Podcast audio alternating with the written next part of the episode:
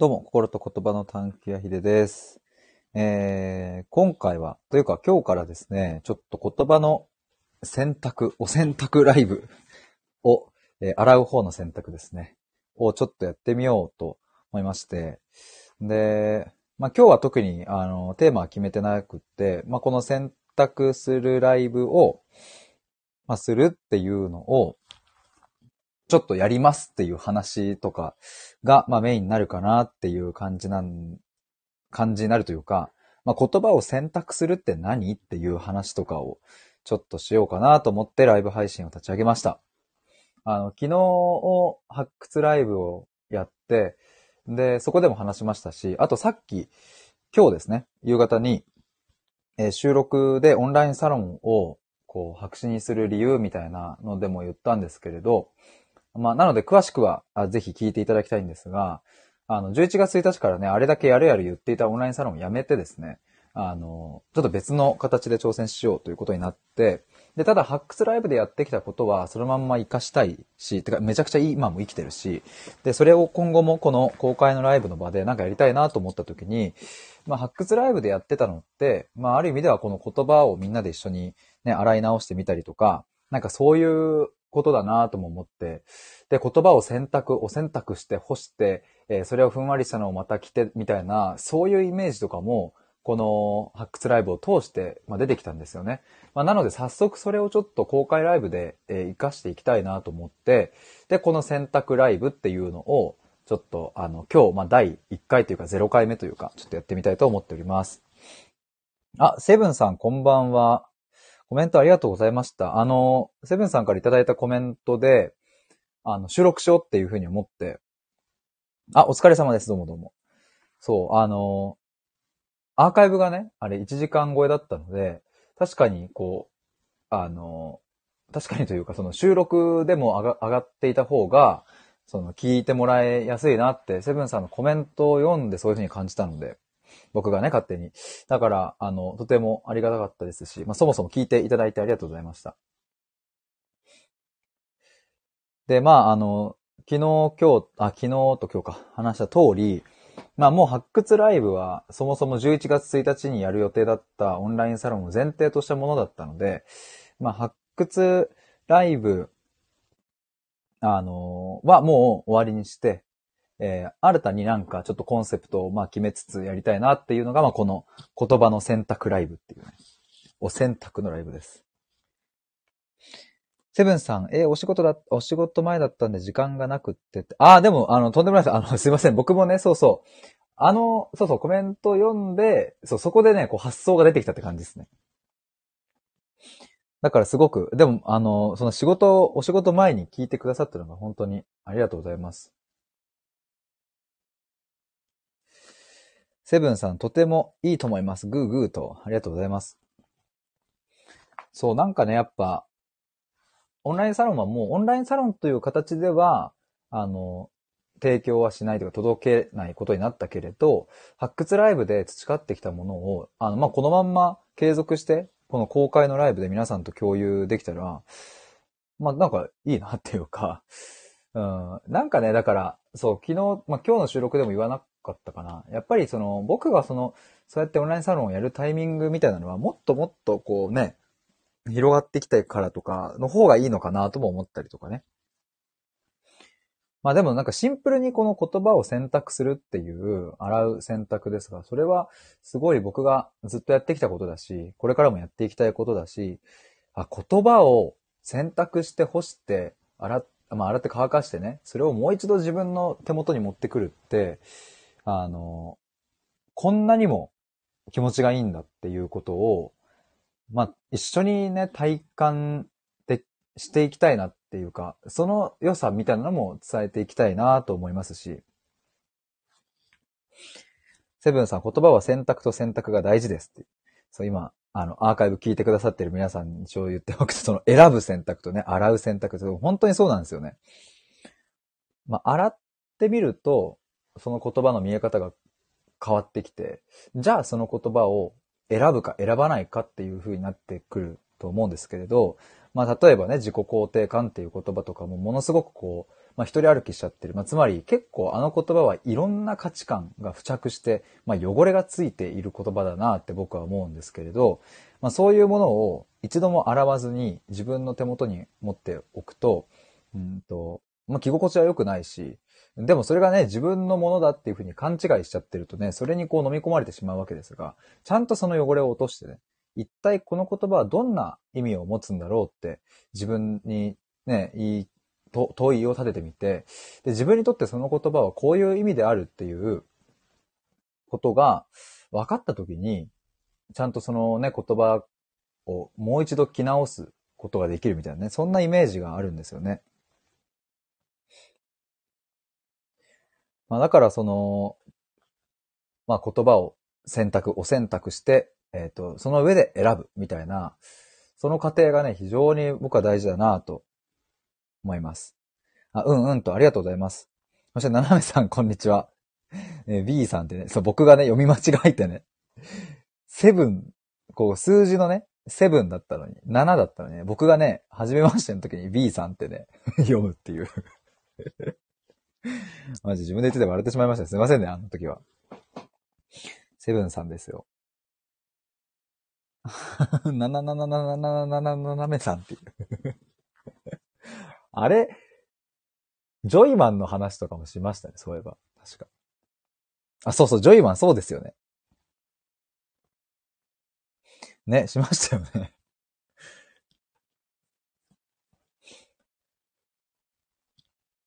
そう、77、77ってめちゃめちゃ言いにくいですね。ちょっと僕ね、77って、なんか、滑舌あんま良くないので、77っていうのがちょっと難しいです。でもね、僕そう、昨日ね、その、オンラインサロンは白紙にしますみたいなことを言っ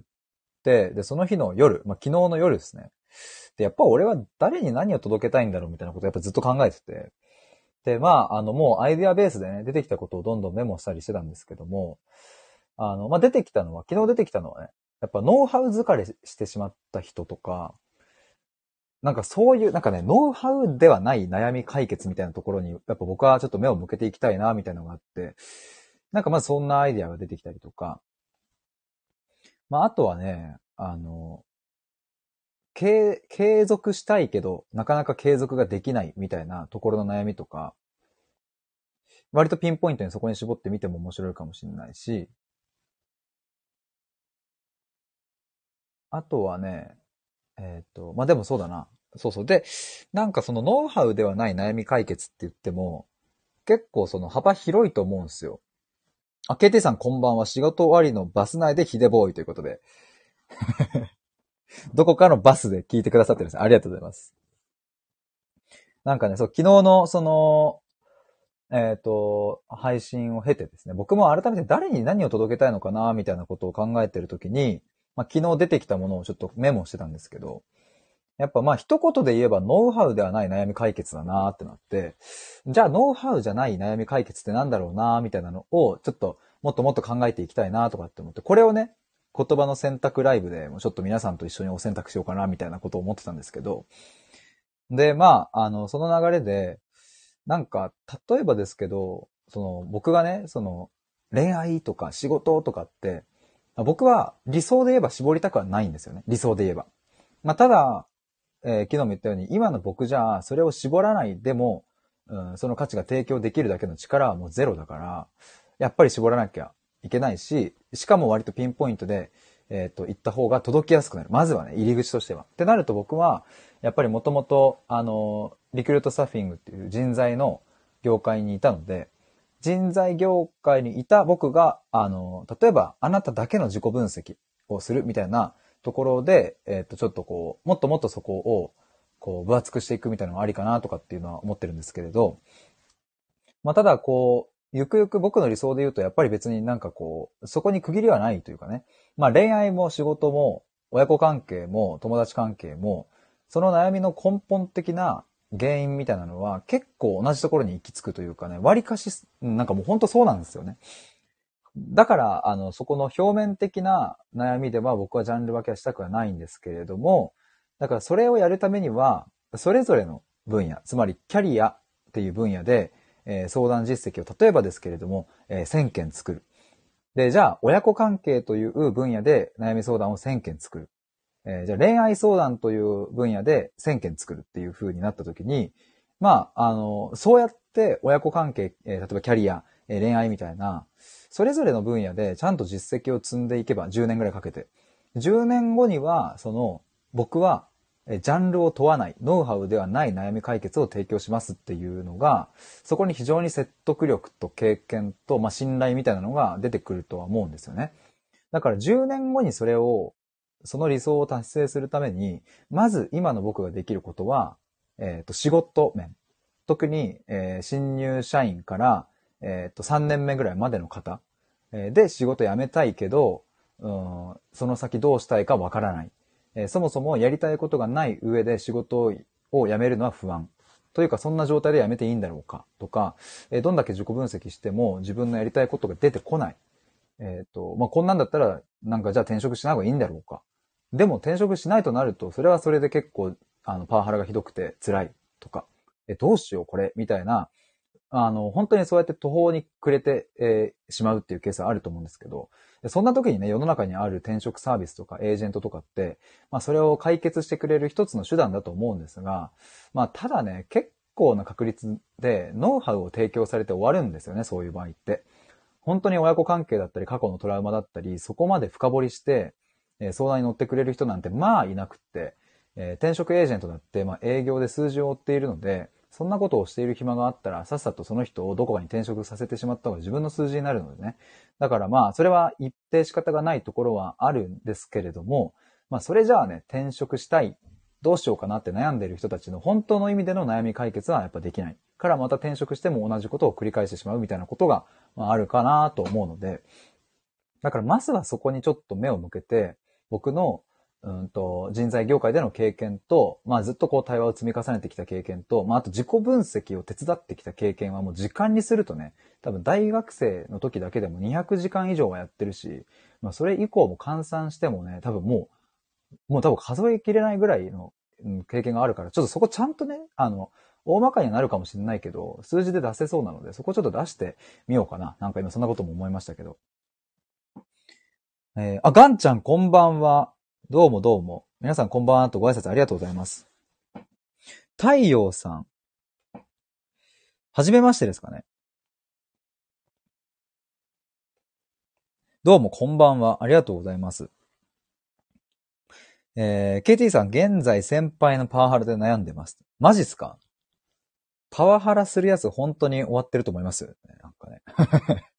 マジでさ、パワハラするやつってさ、どういう神経してんだろうねって思うんですけれど。ちょっとだから本当に、でもさ、そういうやつにさ、こうなんだろうね。じゃあこっちは暴力でさ、あの、行くなんていうことは、それはね、もちろんできないし、とか、なんかこっちはこっちでこそこそ、こそこそするのもさ、なんかさ、ね、できないし、とか。でもやっぱりそういうところの悩みとかを、こう一緒になんか深いところまで掘って解決するのって、僕、できる、やりたいって思うし、それは転職エージェントや、えーっと、その辺に転がってるノウハウでは解決はやっぱできないから、僕に任せてっていう。僕んとこ来てって思う。だからそれを、あの、ちゃんと来ていただけるような商品設計だったりとか、うん、申し込みしやすいようなウェブページを作るとか、なんかそういうなんかもう本当に超基本中の基本のところですよね。なんかそこら辺大事だなっていう。えっ、と、セブンさん、私は派遣社員の身分です。僕ね、あの、さっき言ったようにリクルートスタッフィングっていう、あの、僕派遣会社で営業やってたんですよ。リクルートの中にも、リクルートキャリアとか、あリクルートキャリアはリクナビとかをやってて、えーリクルートの、なんだっけ、えーっと、あ、急にど忘れした。あの、タウンワークとかやってる会社もあったり、なんだっけ、あそこ。人の記憶って怖いですね。なんか全然出てこないわ。まあだったり。で、僕はリクルートの中でも派遣領域をやってるリクルートサーフィングっていうところだったんですけど、だから派遣社員の人の気持ちとか、あの、営業担当とのうまくいかないっていう悩みとかもあるわけじゃないですか。めちゃくちゃわかりますよ、だから僕。そういう話とかめっちゃ聞きたいですね。えー、太陽さん、はじめまして。そうですよ。はじめましてですよね。そして、のんこさん、こんばんは。お久しぶりです。どうもどうも。ガンちゃん心の産業医みたいだな。はえやー。ちょっとスクショ。心の産業医。なるほどね。えー、ななめさん、刺激がなくてつまんない毎日。でも刺激とはやっぱりチャレンジするのがいいな。そうそう。だからそういうね、刺激がなくてつまんない毎日みたいなのも、それを解決するノウハウって、まあ、多分あるとは思うんですけど、そういうのだと結局何も解決されずに終わるみたいなケースがやっぱ多いと思うんですよね。僕も社会人1年目の時に、まあ、僕はリクルートに入りたいって思って、それで就活して、えー、っと、なんとか入れて、だから言ったら僕第一志望に入れたはずっていうか第一志望に入ったのに、あの、目標達成しても嬉しくないし、目標未達成でもあんまり悔しくもないみたいな。なんだこのモヤモヤ。なんか刺激がない。つまんないな、みたいな。で、達成して褒められても、ああ、ザースみたいになるんだけど、なんか嬉しくない。だったら、だったらってか、あの、このライブで皆さんに褒められてる時の方が僕よっぽどね、マジっすかみたいな、あ、それ嬉しいみたいな感じで喜んでると思うんですけど、もう本当に喜んでるんですよ、今は。でも当時はね、なんか達成してもなんか嬉しくなかったみたいな。やっぱそういうのあるんですよね、なんか。セブンさんグループなんですね。そうそう、グループなんですよ。だからね、なんか、あの、例えばスーモとかって、リクルートスマイカンパニーっていうところがスーモやってたりとか、ゼクシーは、えー、リクルートマーケティングパートナーズっていうところが、えー、そこのゼクシーをやってたりとか、なんか結構分かれてるんですよね。ガンちゃんリクルートってすごいなーっていう。で、まあ僕もね、そう、あの、就活中に、最初ね、いろいろ、最初金融業界とか見てたんですけども、なかなかね、うん、自分は違うかなとかって思ってる時に、あの、途中でね、リクルートの社員さんと面談する機会があっても、そこでね、射抜かれました、僕は。なんだこのイケメンと思って。まあ、顔は普通にイケメン、顔もイケメンだったんですけど、考え方がもうイケメンすぎて、筋も通り過ぎてて、この人かっこよってなって、で、それがまあリクルートの社員だったんですよね。で、人事だったんですけど、で、そっからリクルートグループ全体に興味を持って、えー、さっき言ったように、こう、いろいろこう領域ごとに分かれてるので、いろんな領域の人と、えー、っと、連絡を取って、えー、実際にカフェでね、対面でお話ししてみたいなのをね、結構ね、多分20人以上やったかな。もっとやったかもしれない。けど、本当にいろんな人にそのお話を聞いて、で、その結果僕はリクルートの中でも、その、ゼクシーとか、ポットペッパーとか、そういう領域ではなく人材領域、えー、その中でも派遣領域っていうのが僕自身が強みが活かせるんじゃないかなと思って僕はそこを選んだっていう、そんな経緯でしたね。えー、っと、ななめさんバンジージャンプしようかなって 刺激のためにね。セブンさんすみません。お子ちゃんが帰ってきたので夜ご飯にします。ありがとうございました。ということで。いやいや、こちらこそありがとうございました。ななめさん、B7 さんまたね。ななめさんまたです。皆さんまたです。という。ガンちゃん、セブンさんまたです。ガンちゃん、この前あれなんですよ。あの、僕、こう、セブンさん来てくださった時にね、初めましてで、この V、I、I って並んでたから、僕 B さんってね、なんかミスって呼んで。あの、B さんじゃなくてセブンさんでしたっていう。そんなこともあったんですけれど。えー、ガンちゃん、リクルート入れる方ってすごい優秀な方だけど、忙しすぎてボロボロにされるイメージがありますって。あのー、結構ね、飛んじゃう人はだから結構いましたよ。僕が勤めてた期間もそんな長くない、1年半で辞めましたけど、その期間だけでも、その結構飛んじゃ、なんかもう急に 連絡つかないみたいなことが起きたりとかは、まあ確かにありましたね、なんか。でもね、僕ね、また、そういう意味で忙しさとか、働く時間とかは結構、まあ長かったし大変だったなとは思いますけれど、人は良かった、すごく。あの、この上司うぜえとか、なんかその自分の精神的な心を破壊してくるような上司はいなかった。まあそれは運良かったのかもしれない。けどね。みんな人だったですね。まあもちろんなんか感覚が違うとかさ、なんだろうね。僕が正解だと思ってることを上司が不正解だと思ってたり、まあその逆もしかりで、っていう感覚の違いでの、マジかよみたいなのはあったけど、あの根本的にその人のことが嫌いとかっていうのは一人もいなかったですね、なんか。だからすごいいい会社でした。とっても。ガンちゃん、セブンさんかって。そうなんですよ。V さんではないっていう。僕、下唇ちゃんと噛んで V さんってね、最初。言ってた記憶がありますけれど。でも、やっぱそう、なんかこの、でもで急にまた戻るけど、なんかこれ、この話も出てきたのって、まあ、兄貴、マジでね、本当にありがとうって感じなんだけど、兄貴とその2日前に話した時に、言ってくれたんですよね。ヒデなんでその、いや、一応ね、まあ、勤めてる期間も、まあ1年半だけど、まあ1年半やってきたわけじゃんっていう。で、人材業界にいたわけだし、で、まあリクルートって名前も、あの、ちゃんと知れているわけだから、それを使いなよ、みたいな、あの、今は。あ確かにとは思って、うん、なんか、その、まあもちろんね、その、経歴だけでどうこうとかっていうのは、あの、なんかそう、そういうんじゃないんですけれど、でも自分のそういうなんか過去の経験とか、別になんか出さない理由もないなとは思っ思い、兄貴に言われて。で、ヒデはそういう人材業界での経験があるんだから、それを活かせ、活かして、そういう転職とかで悩んでる人だったり、なんかそういう人たちに絞って、まずはなんかやってみたらみたいなことも言われて、ああ、まあ言われてみれば、まあ確かにそうだなってなって。太陽さん、そうなんですね。リクルートグループっていう。そうですね。でもね、まあ、本当にまあ部署次第でもあるっていうところはありますし、なんともね、まあまあこれってどこの会社でも一緒だと思うんですよね。部署によって、まあ部署ガチャみたいなもんじゃないですか。そのね、配属された部署によっては、本当に最高な上司に恵まれる可能性もあれば、ね、あの、そうじゃない可能性もあるしね。まあでも基本的にはやっぱりこう、前向きだし、なんか、なんだろうな。あの、まあ、しょうもないことでごちゃごちゃ言ったりしないっていう 感じかな僕が思ってるのは。なんかその、もちろん僕詰められることもあったし、えっ、と、それは、まあ、怒鳴るっていうわけじゃなくて、その営業の成績を出すために詰め、詰められること。これどういうことっていうのを詰められて、まあ普通に怖かったし、まあでもやんなきゃって思ったし、やってたんですけれど、うん、なんかそれってでも言ったら会社のためで、会社が利益を出すためで、えーそれが、あの、社員のためでもあるし、お客様のためでもあるから、っていう考えでいくと、まあ、すごくこう、まっとうな議論、まっとうな対話をまあしていたんですよね。でもなんかその、そうじゃないところの、なんか愚痴とか、なんか何の生産性もないところでずっと怒られるとか、そういうことはやっぱなかったですね。そういう意味での辛さはなかったな。まあ、ただやっぱりプレッシャーとかさ、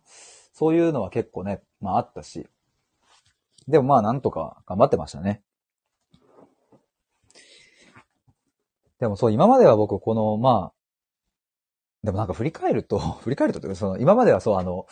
このスタイフでは僕、あんまりそういう自分の、今までどんな会社でとか、どんな学校に行っててとか、大学の話とかしてこなかったんですよ。去年の僕6月の29日にスタイフの配信を始めて、で、9月、去年の9月23日にライブ配信を始めたんですね。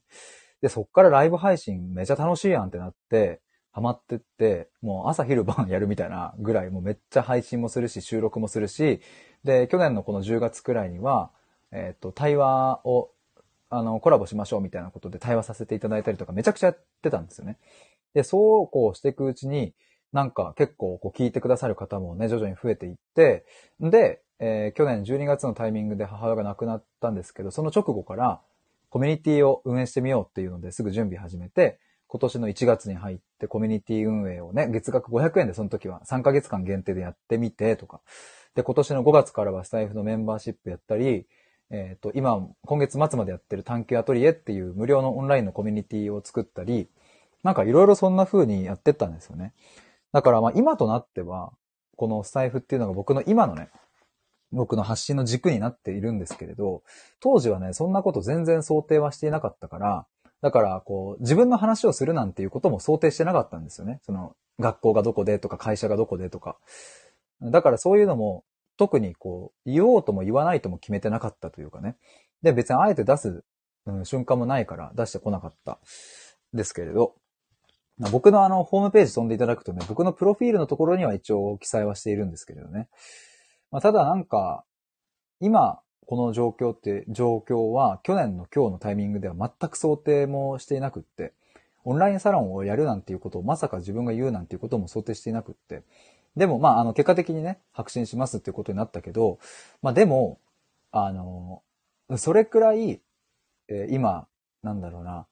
自分でこう届けたいっていう気持ちが強くなってきてるし、それを本当に形にしたいっていう気持ちが強くなってきてるし、だからなんか、この自分の過去の話とか、そういう経歴みたいな話とかも、普通にもっとしていこうっていうふうになんか、あの、思ってね、言えるときには。なんか今まではね、その、去年とか徐々にこう聞いてもらえるようになった段階では、段階で思ってたのは、自分のこう経歴や年齢とかそういうものも一切出さずに、自分のえっ、と、価値観とか考えとか、そういうものだけでどんどんどんどん広げていきたいって思ってたんですね、なんか。でも一丁前にそんなこと思っていても、でもお前誰やねんっていう話で、普通に、あの、旗から見ると。やっぱそれができるのってもうすでに売れてる人だったりするし、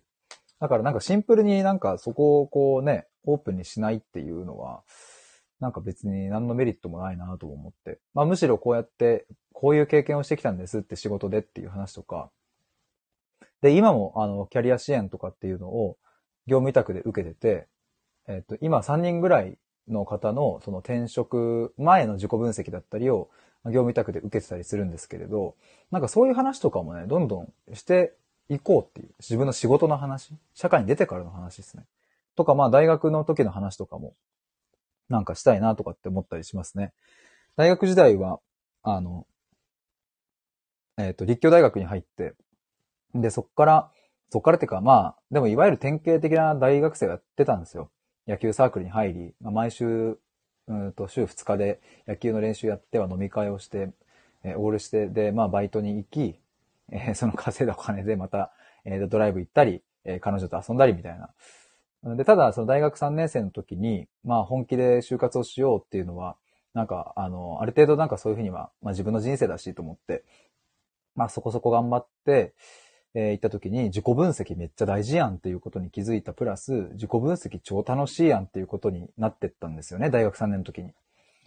なんかそこがね、割とね、僕のね、あの、ベースというか、本来ベースにあった内省したいとか、人が生きる意味を考えたいとかっていうものを、大学の就活の時の自己分析によって僕に思い出させてくれたというか、認識させてくれた感じがあってね、そっからハマっていくんですよね。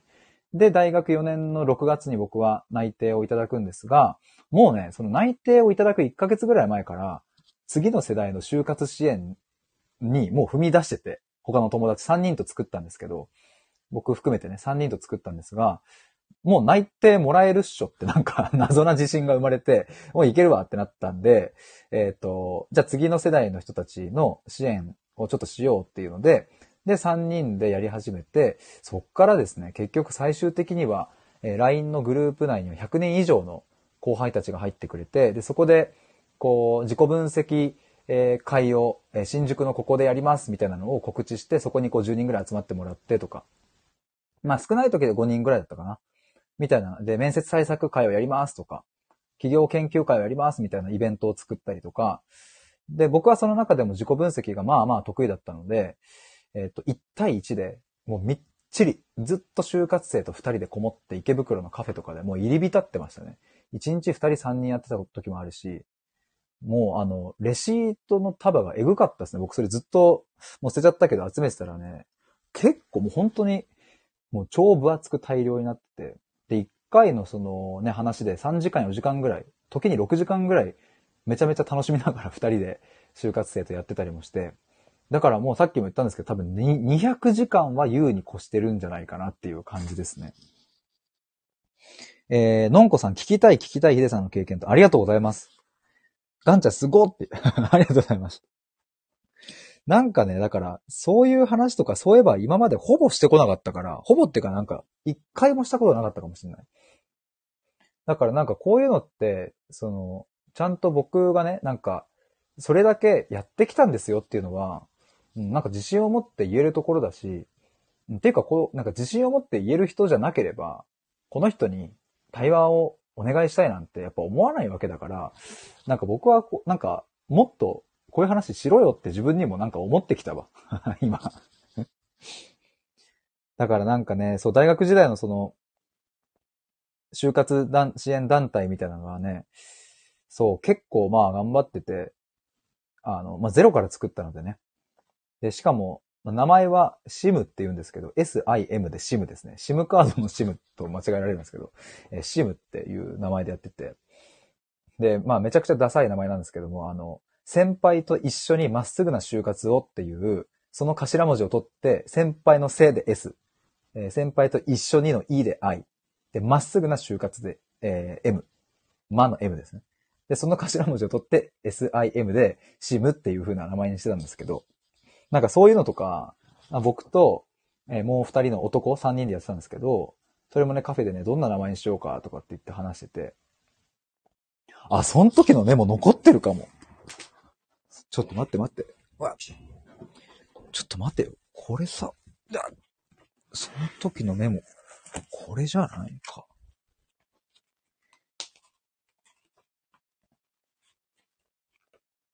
おお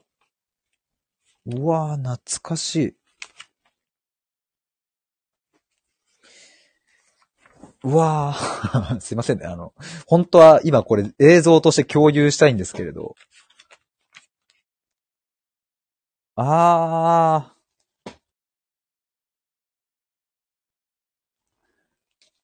うわぁ、書いてあったよ。ナメさん、ちょ待てよ。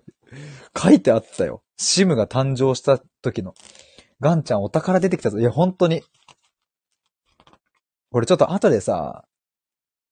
ツイッターに載っけようかな、ちょっと。くっそ汚ねえな、でもこれ。くっそ汚ねえ。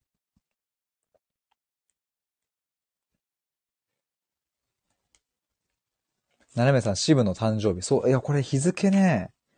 書いてないんだけど、おそらくね、これはね、6月上旬ぐらいかな ?2010、ん ?2018 年の6月ぐらい。いやー、マジ、ハピバーですよ、ななめさん。でも、このクソダセえ名前にしたのも、あの、まあ、理由もあったりするんですけど、まあ、この先輩と一緒にまっすぐな就活をっていう、ここに込めたね、思いは、だからやっぱり、ノウハウで溢れ返ってる就活市場に対する、まあ、僕らなりの反抗ではあるんですよね。まあ、当時はそこまで考えてなかったけど、今思うとそうですね。だから、自己分、よくそのね、大手の就活系の会社も、こう、就活生を囲っては、そこで煽り散らかし、不安を煽って、えーあなたはこの自己分析をしないといい企業に入れないみたいなことを煽りに煽り、えーそういうセミナーに誘導して、えっ、と、何か高額な商品とかを買わせたりとかね。もちろんそれが身になる人もいるんだけれど、そんなことしなくてもよくって。不安で煽んなくてもいいし、で不安で煽ると、やっぱみんなね、間違った方向に行っちゃう。自分が本当にやりたい仕事とか、自分の人生にとって本当に必要な仕事っていう観点ではなく、社会的にどういう風な評価をされる会社なのかっていう軸で実は選んじゃったりとか、つまり年収とか、そういう部分が社会的ステータスみたいなところで評価されるから、それが本当は自分は大事じゃないのに、そこをばっかり見ちゃってたりとか。やっぱりでも今のね、この就活本だったりそういうのが売れるためには、就活生をたくさん煽った方が、不安で煽った方が書籍は売れるし、セミナーは売れていくので、だからやっぱり売る側としてはね、そうやって不安を、あおあの作り出す。ない不安も作って煽るっていう。だからそれがね、やっぱ僕たち、その3人は、そういうところに対しての違和感を多分持ってたんでしょうね、きっと。だから先輩と一緒にまっすぐな、まっすぐなっていうのはここにね、メモに書いてあるけど、正直とか素直とかっていうね、えーそういう、うん自分らしくまっすぐにっていう、そんな就活を送ろうっていうのを書いてるわ。これくっそ汚ねえけど、ちょっと後でツイッターで投稿しますね。ぜひ皆さん、あの、後で見てもらえると嬉しいです。くっそ汚ねえメモを、あの、出しておきます。ガンちゃん、ヒデさんは6月がポイントなのかしら？確かにね、6月、僕6月なんか、あー、でもそっか、6月に就活、あとなんかあるか。6月は、まあでもそのシムが生まれたのもそうだし、まあ内,、まあ、内定ね、出るのは基本的に6月ではあるんですけれど、大手の企業さんはね。えっ、と、あ、ちょ、ごめんなさい、ガンちゃん先に読むと、スタイフ始めたのも6月だったし、確かに。それ言ってたわ。確かに確かに。斜めさん、何かが生まれる瞬間は感動って。ありがとうございます。ヒロバンクシーさん、今日もいい話をありがとうと、ハートをプレゼントしました。ありがとうございます。なんか、すごい、またまた熱がこもってますわ。ありがとうございます。のんこさん、自分の価値観を大切に就活したいよね。そうなんですよ。そう。でも自分の価値観を大切にっていう風な、その歌い文句で、就活生を煽り散らかしているところとかやっぱりあったので、なんかね、いい、いい、綺麗な言葉をうまく並べて、えー、不安で煽り、みたいな。なんかやっぱそういうのってさ、逆に言っちゃう感じがしてね。だから僕たち、僕らの理念の一そのシムの理念の一個としては、誰に何と言われようと、えー、自分が、まあ、絶対にここだって思える企業に出会うっていう。それが僕たちがサポートすることです、みたいな。でもさ、そう思うと当時めちゃくちゃちゃんと言語化してるね。なんかすごい僕らの価値がちゃんと出てる。誰に何と言われようと、ここの会社がいいんだって思える企業に出会えるように、僕たちが一緒にまっすぐな就活を歩んでいきますよっていうのが、それがシムの価値だったし、だから僕らはね、就活合宿とかもやったんですよ。浅草のエアビーでね、あの、浅草のね、ちょっと外れにある、えっ、と、宿を借りて、そこでね、6人、7人ぐらい就活生を招いて、えっ、と、みんなで一緒に自己分析したりとか、で、夜はみんなでハヤシライスを作って、で、なんか2階の寝室に上がって、こう2段ベッドとかね、そういうのがあったので、そこでみんなで集まって最後酒飲みながら話すみたいな、そういう就活イベント、あの、合宿とかもやってたんですよね。ヒロバンクシーさん、病気で煽る、戦争で煽る、ウイルスで煽る、そしてヒデさんで浄化されるっていう。僕、それ、それ全部浄化できるんですか いや、でも嬉しいです。ありがとうございます。ガンちゃん、スタイフ始め、あ、これ、先ほど読んだやつですね。KT さん、指パッチの音綺麗。ダメだ。これいいっすね。KT さん、ガンちゃんさん、ヒデさんのこと詳しいですよね。ですね。っていう。えっ、と、でもそう、さっきね、このスタイフ始めた話もちらっとしたんですよね。6月に始めました。KT さん、某マルチネットワークビジネスに勧誘された時も煽られまくりましたっていう。ヒロバンクシーさん、熱がこもるのは、冷めてる人にはえー、熱がこもるのは冷めてる人には手に入らないものを持って見えるんですね、と。ヒデボーイの人間力ですね。ありがとうございます。ガンちゃん、さっき聞いたので、そう、ちょうどね、さっき6月29日に始めましたっていうことを言ってたのでね。いや、ありがとうございます。いや、でもだからね、でも当時そのシムをやってる時に、えっ、ー、と、彼らとね、男3人だったんですけど、違う大学の、一人はね、早稲田のやつで、一人は横浜国立大のやつで、まあなんか僕なんか気にならないぐらい超優秀な二人だったんですけど、でもくっそ面白い奴らで、えっ、ー、と、まあそいつらと3人で、ね、あの、夜な夜な Mac で会議したりとか、なんならこう、オールで会議したこともあったし、で、もう疲れたっつってみんなでカラオケ行って歌ってその場で寝たこともあったりして、まあなんか青春してたなって感じなんですけど、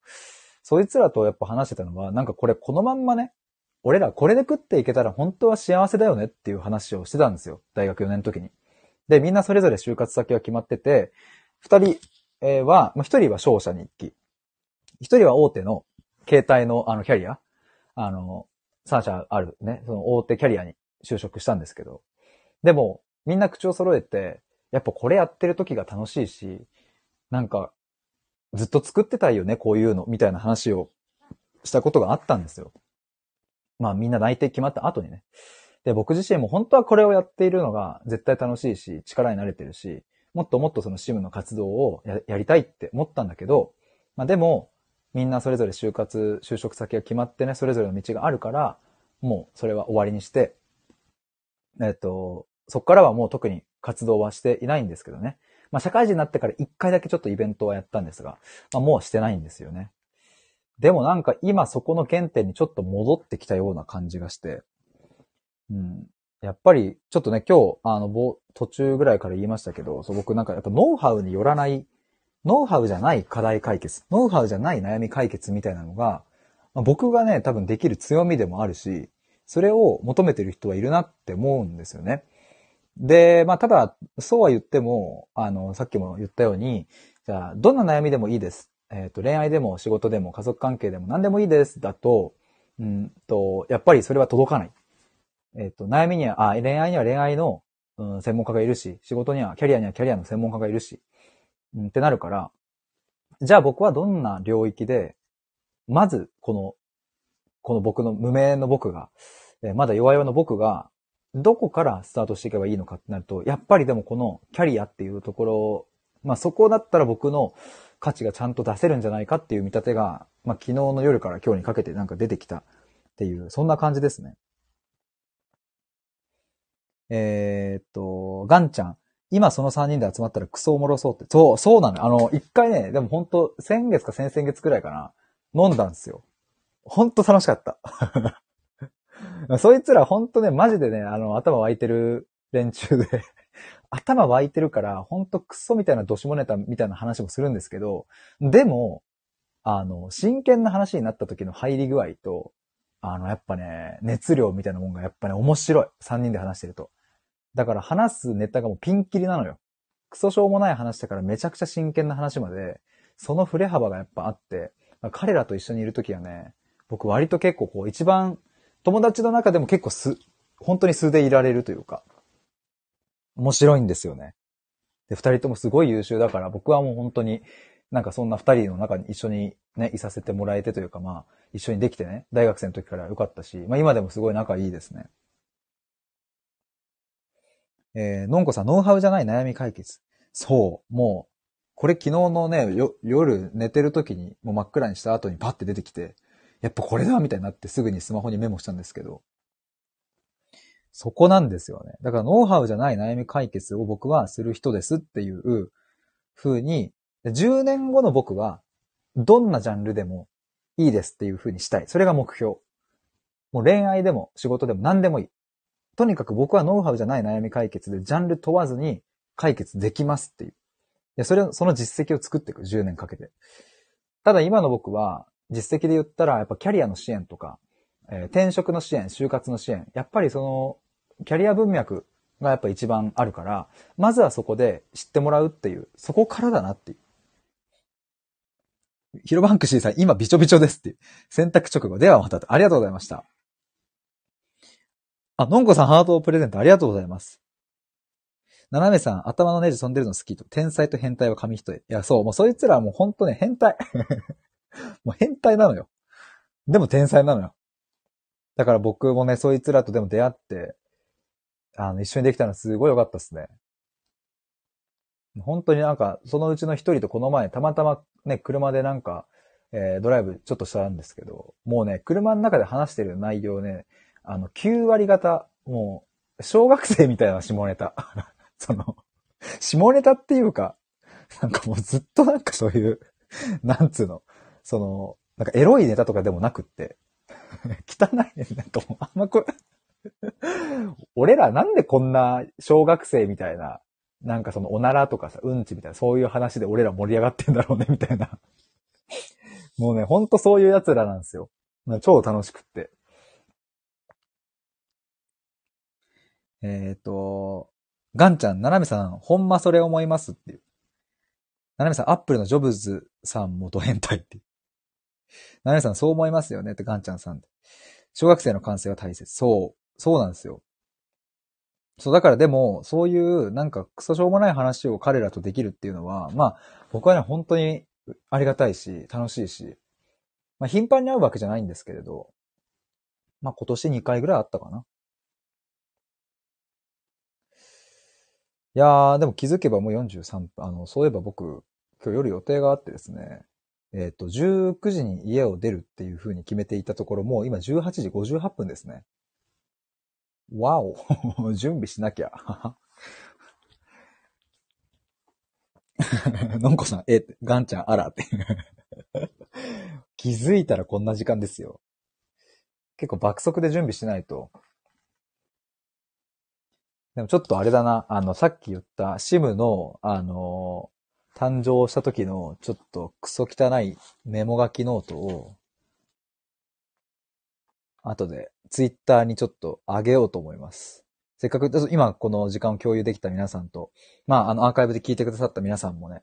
あの、いらっしゃると思うので、なんかせっかくなので、ちょっとこれ見てっていう、クソ汚いけどっていう。ということで、皆さん、ありがとうございました。なんか今日、なんかなんだろう、また、新たな風が吹いたというか、やっぱこの言葉を選択するライブ。まあ今日はそれで言うとね、僕はこの悩み、えー、ノウハウではない悩み解決っていうこの言葉を自分の過去の経験とかを思い出しながら、ちょっとこう選択できたなっていう感じがして。なんかこんな感じで皆さんと一緒に、なんかその日その日でテーマを決めて、あの、やってみたいなって。で、まあ時には例えば上がってもらって、その人の中にある言葉を選択するっていうのを公開のライブ上でね、やってみても面白いかもしれないし、まあ、はたまたコメントでこの言葉選択してくださいみたいなのを言ってもらったら、それをみんなで話すみたいなのも面白いかなと思ったりしてます。そんな感じで、これからもやっていきますので、ぜひ皆さんよろしくお願いします。ということで、えっ、ー、と、家を出る時間になったので、ライブ配信終わりにしようと思います。じゃ速攻で準備します。あ、ななみさん行ってらっしゃいとありがとうございます。ではでは、バイバーイ。お疲れ様です。爆速で行ってきます。バイバーイ。